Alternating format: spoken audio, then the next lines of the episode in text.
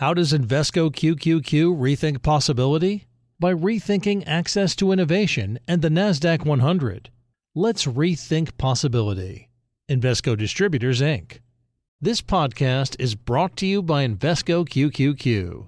Today's innovations are tomorrow's possibilities. Become an agent of innovation with Invesco QQQ.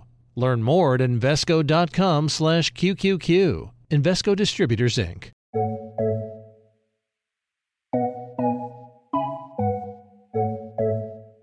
Welcome to Trillions. I'm Joel Weber. And I'm Eric Balchunas. Eric, we're coming up on our one year anniversary. It's crazy. It We've just been doing flew this by. for a year. Yeah, I know. What do, how are we going to celebrate? a little date night? 80s Yeah, maybe- movie? Yeah, yeah. 80s movie, some dinner, maybe, uh, I don't know. Who knows wh- where it might go. Okay, bef- whoa. that got weird.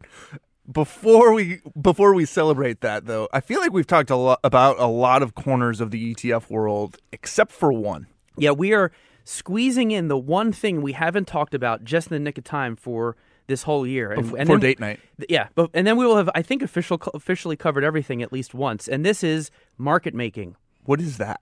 So market making, you know, I equate market making to sort of the oil, the oil that keeps the whole machine running, or to, to bring it to a much more broader reference is McDonald's. Market makers are basically providing happy meals all day long. they are just churning out customers. In fact, if you look at the total amount of ETF trading over 25 years since they came out, it's about $200 trillion worth of trades. The average trade size is about $20,000. That means there's been 10 billion ETF trades. And that 10 billion trades is countered with maybe 30, 40,000 sort of issues where there was a problem with a trade. So you compare those two numbers, that's why I think these market makers and, and how they give everyone a happy meal, everybody's happy, is why I think ETFs are largely immune from the attacks, the criticism, and the worries, is because the customers come in, get their happy meal, they're like, I'm, I, that was fine with me. But the Happy Meal actually was all about the toy. is there a It was- toy in this metaphor? Well, I don't know. My son loves uh, the nuggets. The uh, nuggets? Yeah, he All right. likes. Then now they And now they have take healthy. the toy. Yeah, and my wife makes him get the apples, Yeah. which he does not eat. Yeah. Not so happy. Joining us on this episode, Annie Massa, who's a reporter with the Bloomberg News investing team. She just wrote a story called Raising the Stakes in the latest issue of Bloomberg Markets. That's about one of the most famous market makers, which we'll get into. And also Chris Hempstead, who's the head of ETF sales at Deutsche Bank. This week on Trillions, let's make a market. Annie, Chris, thanks for joining us. Thanks for having us. Annie, raising the stakes. What's this story about? This story is about a firm called Susquehanna, and it's been around in the ETF market making ecosystem for a really long time. And how, how long? um, well, the firm was founded in 1987, so that was before you even had ETFs in the US. And they were founded as an options trading firm, and they're still huge in options. But very early on in the timeline of ETFs, they got into ETF trading before it was even a thing. thing, Yeah, exactly. Before it was cool. And they've really survived as an independent, proprietary market maker, Clo- um, closely held, closely held. Yep highly secretive. and very secretive Yeah. for for all these years and they've really become uh, one of the biggest market makers of etfs in the us and in the world And and let me just jump in here. Susquehanna. A lot of people may not have ever even heard of them. yeah And Jane Street is another one. You add it up, and a good chunk of all the ETF market making, which is you know matching buyers and sellers and whatnot, happens through companies that are not large investment banks. Some investment banks do it, but I think that's interesting. Did you? Um, h- how did you uh, look into that? Yeah, I wanted to address that in the story because investment banks, especially since the 2008 crisis, have kind of stepped back from playing some of these key roles in the ETF ecosystem. And since then, um, there's been even more runway for these smaller prop firms to uh, get involved. And and they've stepped in to fill the void in some ways. And when you say prop, what does that mean? um, they're they're trading with their own capital. Right, which is something that banks used to be able to do and can no longer, and that's one of the reasons that they've filled this void so well. Exactly. So there's a certain uh, game that um, people who work in market making are very good at, and you learned a little bit more about that. What's what's the game? Yes, it is poker. And especially at Susquehanna, this has always been true. Um, they love Texas Hold'em. They have an annual no limit Texas Hold'em championship basically every year. Their traders are trained in poker, and the idea is that they wanted, first of all, the founders all like met in college at SUNY Binghamton, and they all like to play cards together.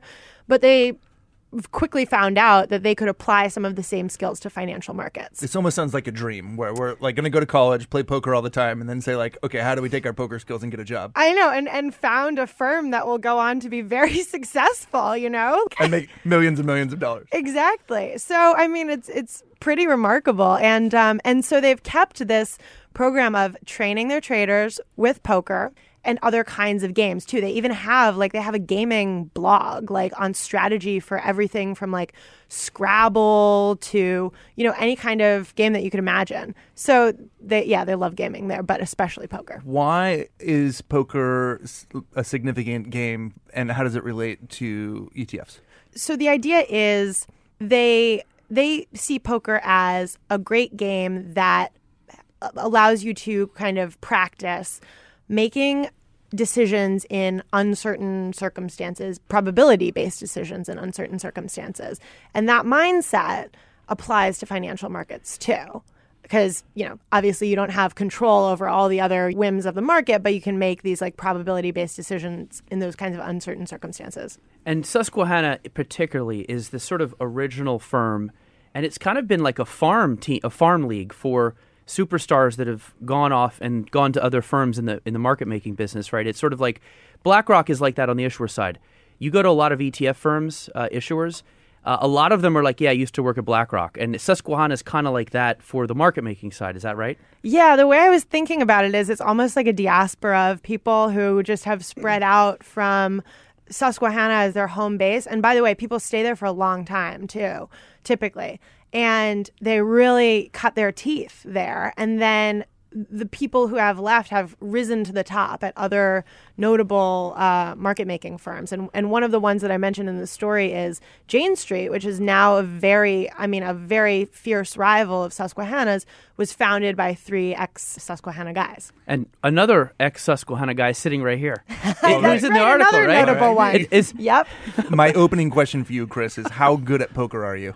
I am not. Uh, I am not necessarily a good poker player. How I did you get through the system? But I would sit in that tournament every year. You know, every every employee plays at least one hand, and I would certainly try to compete with the with the brightest of the firm and and last as long as I could. But uh, easier said than done. So w- you started at Susquehanna? Right. So I'm uh, myself and and others like me when we came into Susquehanna were brought into the firm because they started to trade more ETFs, which were different than their core business prior to that, which was options trading. ETFs trade more like a stock, uh, but they're derivative in nature. And so operators like myself uh, in the equity world would come up and apply some of our equity trading background to this derivatively backed equity like product on the American Stock Exchange. And we were originally like kind of hired clerks, hired guns in a sense to operate the display book, which not many people know what that is, but it's back when the, the trading was done on the floor of the stock exchange. And this is like mid 90s. this is uh, mid and late 90s um, is when that sort of started to to really pick up, especially in the late 90s with the listing of the QQQ on the American Stock Exchange in March of 99. Right. And uh, after that, it was pretty much hockey stick growth and activity. And, and we were very lucky, I think. Uh, a lot of the, the folks in, in, in the role that I was in, a lot of my peers at Susquehanna and other firms like uh, Spear Leeds and Kellogg, which was later acquired by Goldman Sachs, um, and there's there's several firms from the American Stock Exchange era that did these kind of ETF and option trading, market making operations.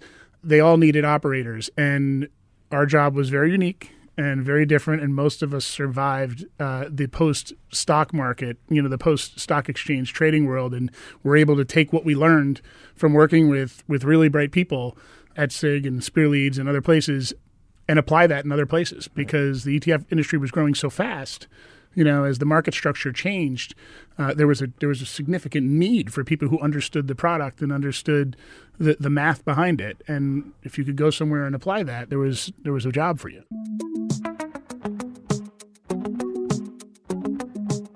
So Eric says making markets is like serving Happy Meals. How would you describe it? Um, well, it depends on it depends on where we're where we're cooking, I guess, or where we're serving. So you know, we we always make it a point to differentiate between the most widely held and most widely trafficked in products. So you think SPY, EEM, IWM, there's the uh, GLD. These are the, the most active by notional volume, the most active uh, by trading volume in many cases, um, and the most widely held across the you know across the investment universe. Those products, the the ter- the term market making is not as applicable to those. It's not something that a, a, traditional market maker would need to step in and say, "Oh, in the absence of buyers, I can be a seller. In the absence of sellers, I can be a buyer," or something along those. Or, or, um, let me flip that. In the absence of sellers, I can sell, and in the absence of buyers, I can buy. That's traditionally what a market maker does. A market maker uh, injects liquidity into the market when it's needed, and sits on the sideline when it's not needed. And when it's not needed is when buyers and sellers meet naturally in the market. The thing about ETFs that's unique is that there's what Eric, there's 2,230 something ETFs today in the U.S. I think 20, about 2,200. Yeah, exactly, so yes. it's something right around there. And that super liquid, widely held, or high volume and, and widely trafficked in ETF list is really only like 100, sometimes 200 names on any given day. That means there's the better part of 2,000 products that don't trade – uh, buyer to seller naturally in the market in most cases. And the further down that list you go, the more likely it is that any transaction in the market, a buy or a sell, is most likely, more likely than not, going to transact with a market maker. Because the, the odds of the four of us sitting at this table as retail investors trading with one another in ETF rank number 1000, whatever product that is, mm-hmm. is so low that the quote you see on the screen on whatever exchange or on all the exchanges is probably being provided by a market maker in anticipation of potentially someone buying or selling that product. So let's just try to visualize this. On any given day, people are putting in orders for SPY or IVV or HYG, and that order is being matched electronically on the exchange for the most part. And market makers are not needed for those transactions. They you put it you can put in a market order, right? Just give me the this ETF at the best available price for the top 100. Then below that is when, you know, the spreads are a little wider, meaning the price that someone would buy it for versus sell it, right? And that's when a market maker might step in and make a market in those products? Yeah, I mean, I, I wouldn't necessarily say that the spread widens out, although you can definitely make the argument that the less active a name is, or the, and the less um, the less that people are using it, that it would it would seem to indicate it would be a wider spread, but not always the case. I think it's it's more it's the increased likelihood that you're not going to be transacting with somebody natural, with somebody who who happens to be selling when you're buying or buying when you you're guys selling. call those naturals, right? Yes, we yeah. do. That's Yeah. when the buyer seller matches and you don't you're not involved and that's, just a natural. No need for us. In What- the real estate market, imagine if you're in a grocery store and the buyer of a house and the seller of a house just meet and the broker's standing there saying, What the heck? what just happened? Well, I guess can we I don't get three percent still. no, you may not. What percent of the daily trading volume in ETFs, which is about let's say 50 billion or something? It's even it's I think it's been north of that. October we were seeing north of hundred billion dollars a Yeah, day. that was volatile times. They definitely, but on average, let's say 50, 60 a day, Mm-hmm. right? What percentage of that is naturals versus market makers? I'm gonna. It's it's probably going to be north of eighty percent um, naturals. In other words, and and by the way, that does not mean that it, in that natural. All right, that's going to include some high frequency traders, right? Because they're not really market making; they're just you know they're they're trading. They have strategies and and algorithms. Other hedge funds and institutions might use these products as hedges. They're naturals, um, even though it might not be part of their investment philosophy. They're using the product in a natural way. The, for for what we're talking about today, market making is more in the traditional sense. Hey, can I come to you and ask you for a bid or an offer at any time of the day, and you'll make one for me? That's the more traditional sense. And yeah, would I would guess it's way under twenty percent of the of the volume on any given day is is that. Um, now, there's something that's changed also in in the last couple of years, and there's there's new technologies that these trading firms that we all our orders eventually at, at Schwab or TD or wherever might wind up on a trading desk somewhere if it if it meets some metric, and that's going to go out into what we call RFQ. You know, Bloomberg has an RFQE technology. Although I'll, that's request for quote, Yeah. right? And that's just where you go out there, request for quote, and it goes out and finds comp- it, it it surveys all the market makers to get the best price, right? That's right. And that's Well, the ones that are enabled, right? Is it, so Right. it's it's the you know look. I mean, there's there's probably a little less than ten market making firms that are in in most of the RFQ wheels. Um, so it's not a, a wildly competitive market in terms of the numbers, but it is incredibly competitive in terms of the margins. Um, the pricing today in ETFs has never been better in terms of the efficient, you know, pricing that people are getting in the secondary market. But th- when they go out and do this, that's so if if someone was to transact in a block of an ETF that trades once a week, that's probably going to be a market maker providing liquidity. Um, those volumes, because they're blocks, can can be a little bit higher, and that might be where most of that market maker activity in terms of notional volume exists. When I talk about that, you know, what doesn't go natural natural um, is probably in block liquidity. This podcast is brought to you by Invesco QQQ. What do all the greatest innovations have in common? Agents, people who participate in progress by supporting cutting edge ideas. Invesco QQQ is a fund that allows you access to innovators of the NASDAQ 100 all in one fund. So you don't have to be an inventor to help create what's next to come. Anyone can become an agent of innovation with Invesco QQQ.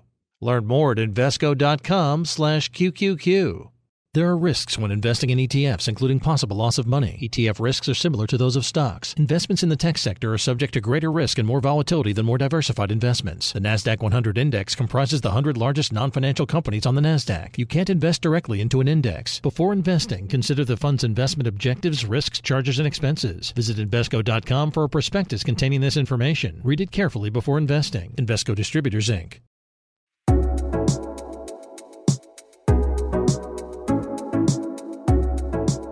margins, though, being as thin as they are, brings it back to poker a little bit. Because the strategy at Susquehanna, at least it seems, is rather than trying to get these big one time payouts, it's just like eke out the pennies. And then that pile of pennies happens to actually be worth a lot of money. Yeah, I mean, I, I don't want to answer, you know, for what what Sig does, you know, for their strategies, but I can tell you that what's great about ETFs and what uh, the world needs to continually be reminded of is these are transparent wrappers. These are transparent vehicles. They, on a daily basis, provide us with what their holdings file. Uh, is what, what's in their holdings file, and also what's needed for creation and redemption. So, most of the time, the products, the, the the kind of products that are within an ETF, whether it's a, whether it's futures, whether it's swap, whether it's equities or bonds, there's price discovery mechanisms for market makers to go and figure out what the ingredients are worth. So Eric talks about making a happy meal. Well, imagine if McDonald's had 2000 different kinds of happy meals.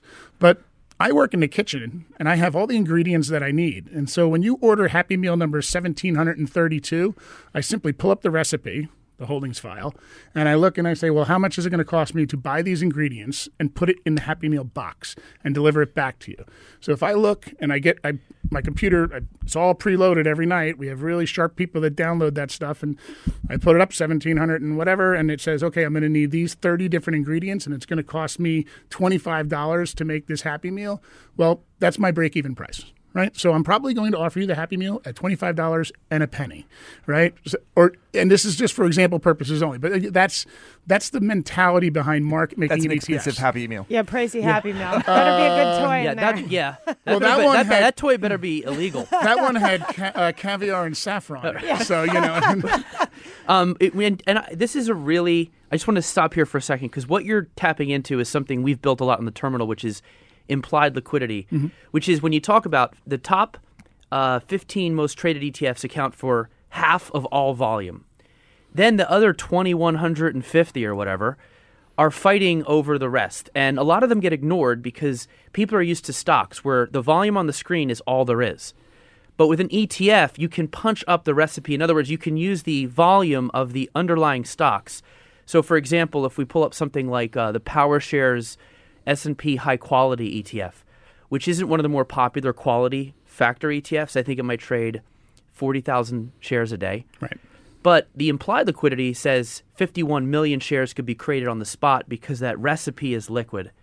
Is that essentially the key to unlocking the toolbox and using some of these lesser, uh, lesser traded products that might be a better fit because people do tend to lean on these ones that came out in the 90s that trade a lot. Yeah, I mean it, it's it is. It just remember if you're a user of ETFs, you don't have to worry so much about having the toolbox or the key. It's it's more important for you to trust that your broker and the person you're working with for these executions in the Invesco, you know, high quality uh, uh, index that they have the key in the toolbox. And basically, what we're going to be looking at is maybe we're not going to do a 40 million share trade. We'd love to do that, right?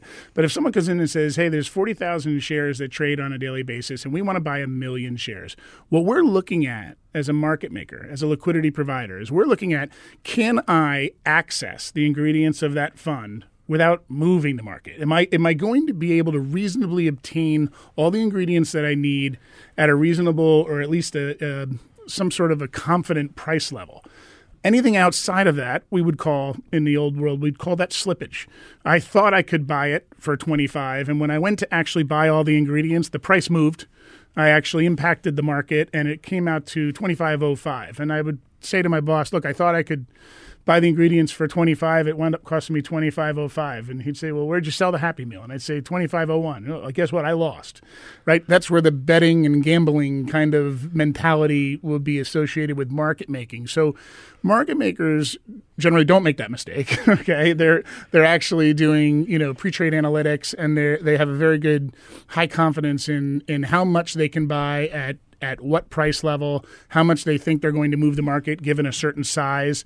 We love to talk about implied liquidity. We love to talk about if I was to do a million shares of this ETF, it could be 10,000% of a day's volume of the ETF itself, but it can be one tenth of 1% of the underlying portfolio. And that's what we want people to remember. If you're a broker and your and your trading partner has the tools and the toolbox to to view that as one tenth of 1% of the underlying liquidity, well, then you should expect you know pricing that's reflective of that. What does it take to be good at that? Because it strikes me that there are very few ETF market making firms that that are actually really good. Like one thing that I heard when I was reporting on that story is, you know, the volume of ETF trading and the number of ETFs has has just gone up and up and up, and the number of really strong ETF market makers has stayed small. So what does it take to be like a good ETF market maker? Look, I mean, there there are the, the, when you talk about the spies and the IWMs and the QQQs, it's a different it's a different trading strategy. It's a different sort of mentality. Again, you're not expecting to be able to sell QQQ and then buy the underlying Nasdaq 100 names um, at a at a material discount to where you sold the ETF. That just doesn't happen. Um, it's so efficient those products, but when you the competitive field that we're talking about is what does it take to be competitive in that Invesco product? What does it take for someone to be able to compete with five other market makers and provide the best price at ridiculously low margins? So you know you're talking about fractions of a penny in many cases, uh, depending on the size of the trade it takes a lot. technology is a big part of it, and data it, data within that technology is also a big part of it. So you've got to have access to the to the information of the ETFs, and there's 2,200 something ETFs, so it's a lot of information that you're pulling in every night. You've got to be able to apply market data to all of the underlying instruments, and there's you know, gosh knows how many different equities in the ETF universe, over 5,000, and how many different bonds, probably well over 10,000. I mean, there's so much data, uh, and it has to be constantly updated, and it has to be constantly monitored and maintained, and when you get it all right in a perfect world, right? You've got all the data and you've got all the recipes and your computers are humming and everyone's happy and everything looks great, all the lights are green.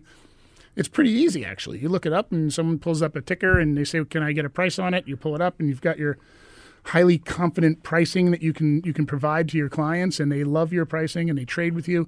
But what happens when one of the data feeds goes down? What happens when there's a corporate action that didn't get picked up by the issuer but did get picked up by the distributor and there's a difference in information because with I don't know how many, 100 unique issuers and gosh knows how many different custodial banks and distributors. We're getting information from a lot of different unique sources every single day. Normalizing it is a massive task, right? And so it requires investment. It requires confidence. It requires really, really smart people, you know, who know how to code, um, so that at any given time, when the light goes from green to red and says, "Look here, something's amiss," you can get to that very quickly, you know, adjust your formula, adjust whatever input is is questionable, and get back to business. Is there But really a light that goes from green to red? okay. I I can, either, wait, I wait. can neither confirm nor deny the existence of a red light, green light, yellow light. I, I want to ask about S- SPHQ. That's that high quality that doesn't trade a lot. Say, say an, uh, an order comes in for this. I've always found I found this kind of fascinating when I learned it. When when it's not a natural and somebody wants SPHQ, um, you cannot find a natural buy order for or to sell order to buy it. Right. That's right. So you got to look at the recipe. You give them the SPHQ immediately for a certain price. Mm-hmm. Then what happens, right? You don't actually have SPHQ yet. You have to go take the raw materials, the recipe, hand it into PowerShares or the AP, and then get SPHQ to make yourself even. Walk us through that Sure. that process and how long it takes. So it's important for everyone to realize that your your trading counterparties in these ETFs, especially SPHQ, are most likely licensed to create or manufacture shares when they're needed. And issuers don't like to hear this, but they're also licensed to destroy or redeem okay shares when there's too much supply. Uh, the the ability to create this is the magic of this the is the ETF. magic of the ETF arbitrage, the ETF ecosystem. It's called being an authorized participant. Um, whether you're directly an authorized participant or indirectly through your clearing bank is it's important. But if you have the ability to manufacture or destroy, create or redeem ETF shares, when you come in and buy SPHQ from us and we don't have shares and there's no borrow, but by, the way, most of the 2,200 and change ETFs, there is no borrow on them, right? So most of the time, if you're buying these and in, in a material way, a market maker is going to probably have to create shares to settle that trade. So in SPHQ, you come in, you buy a million shares, and I'm going to turn around, buy the ingredients of the fund. Now I'm going to take those ingredients, deliver them to PowerShares. PowerShares is going to say thank you very much in return for those securities, which they're going to put into the ETF trust, which is their own unique ETF trust, protected, and they're going to give me back a million ETF shares of SPHQ, which I'm going to deliver right back to the client. So the round trip is what are the ingredients? I go out and get them. I put them into the Happy Meal. You give the Happy Meal to the client. And this is happening in sec in like fractions of a second. I mean, the the the process of doing the trade with the client and buying the underlying portfolio, yes, it could be a fraction of a second. There may be times where we choose to go out and buy the ingredients of an ETF over a longer period of time. When you look at the high yield bond market or investment grade bonds or maybe some frontier markets, it might take longer to go out and buy the actual underlying securities. You might want to be a little more thoughtful in how you go about getting it. But but essentially, yes, you you trade the ETF and then you get the ingredients and then you do the creation. the back office kicks in. So because market making is so secretive, it leads me to it leads me to believe that it's highly lucrative as well. How lucrative actually is it? I don't. I don't think it's secretive. I don't. I. I be, anyone can go to an issuer's website. The great thing also about the U.S. ETF marketplace is that to be listed on an exchange in the United States with for an ETF, you need to have a website. You need to have information available for people to go and look. If your website's not available, you're not in compliance. Um, on the websites, you'll find the holdings file. So anyone can look at the holdings file, figure out what's in it, figure out what the weights are, um, or not even figure it out, just download the data and and then figure out what it costs to assemble that portfolio and and and in turn what's a fair price for this ETF that is the secret sauce that's not so secret right It never is. the right? competitive edge is It's actually how, mayonnaise yes, and ketchup. but well, here's it's the, here's convenience factor because you could you could basically copy an ETF every day and not have to pay the issuer the expense ratio or uh, do the trade. Then you, can have just to manage it too, though. Then, Right. You know, and and look, there's. I always like to say, sit down with clients, sit down with users, explain how it works, show them how to do it. They get that moment of clarity. They get that moment, that, that eureka moment, like I get it, and then they and they also at the same time realize. That's a lot of work. I don't want to do that. And and what they Will really want to do is, can you do? Do you have a system that does that a lot faster and a lot more efficiently? And and the you know the ten market making firms you you know you allude to where this the ETF industry has grown and the market making community is, has just gotten faster, not necessarily bigger. That's ultimately the answer. So so while the sauce is not so secret, the way that people cook things is a little bit proprietary, right? Hasn't it mm-hmm. evolved though? Like where you have some market maker, like if you're just making markets and ETFs on exchanges, like you don't really have to tell anybody anything about what you're doing or how you're doing it. But if you have clients who are coming directly to you and trying to do ETF trades, like then you kind of have to open yourself up a little bit more, right? I yeah, I mean we me personally, I've I've sort of migrated from the trading world into more of an educational, client-facing world. I love when they ask questions about how and why we price things the way we do. I love to tell them what we're thinking. I love to tell them how much we think we're going to need to make, or how much we're going to have to price things uh, to make it worth our while to do the trade or to get into business unfortunately, not a lot of people ask those questions all the time. There are people who come in and just trust you know how to do it and you get the order and they move on. If you're always giving them good, fair pricing and you continue to get that business, they may not ask every time how you came up with the price. But I, I do enjoy when people engage because it gives me it gives me hope that because they're asking questions, they're probably looking at other products. A lot of people will only look at those top 50, those top 100 products because they're easy to trade, but they don't really add a whole lot of value in terms of an investment mandate, right? And so when they when they come up with SPHQ and they come in and they say, "Hey, can you tell me about this product?" I want to get on the phone, I want to spend an hour with them. I say, "This is what's cool about this product. This is why PowerShares loves it. This is why we can make a market in it and others can probably too. This is what we would consider a fair level." You know, for this, you know, transacting within these bands. You can never lose to asking questions and, and learning more, I think. It gives you the confidence to take that next step and buy that product you'd never heard of. And guess what? You know, you're going to be the cool kid on the block who owns the product no one else does. And I, I, based on lucrative, I, I will address that a little bit. We've looked into the revenue of the ETF world. We track it. Um, issuers make about seven billion a year. That is not much. I mean, that's on the issuer side. Active mutual funds make, you know, four or five times that amount on the same amount of assets.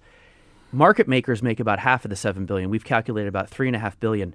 And that's on an average spread of 0.015%. So we're talking razor thin margins. It's actually not that lucrative. Most of the ETF industry has to really live um, frugally and be scrappy. It's not like the old Wall Street. I, I find that's why it's so popular because everybody comes in and feels like they got a good deal. Okay, so I have one more question. What's your favorite ticker? What's my favorite ticker? Oh my goodness. oh man. Well, I gotta say, I mean, 2018. Um, I mean, uh, there's a there's an ETF called RVRS Reverse, and uh, I actually I, I just think it's a really neat thing. There's what's in that. It's it, well, there's S and P 500 market cap SPY, and then there's RSP, which I loved for a long, long time. I love equal weight uh, S&P 500. I, I, personally, you know, personally from my account, I'm like, I like equal weight better than market cap weight. And then um, these folks invented RVRS, and it's, it's reverse cap weight. And and if you think of it as yeah. a triangle, I'm, I'm yeah. drawing a triangle on a podcast. Apple is the lowest weighting. um, yeah, I wow. I like the idea. I I just and a ticker and a ticker serves it well. RVRS reverse. That's a great one.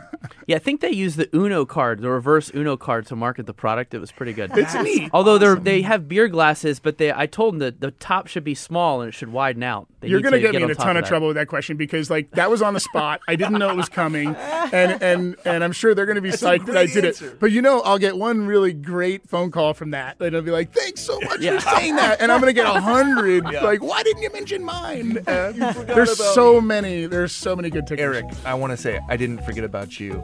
Happy anniversary. Happy anniversary, Joel. Chris, Annie, thanks for joining us on Trillions. Thank you. Thanks.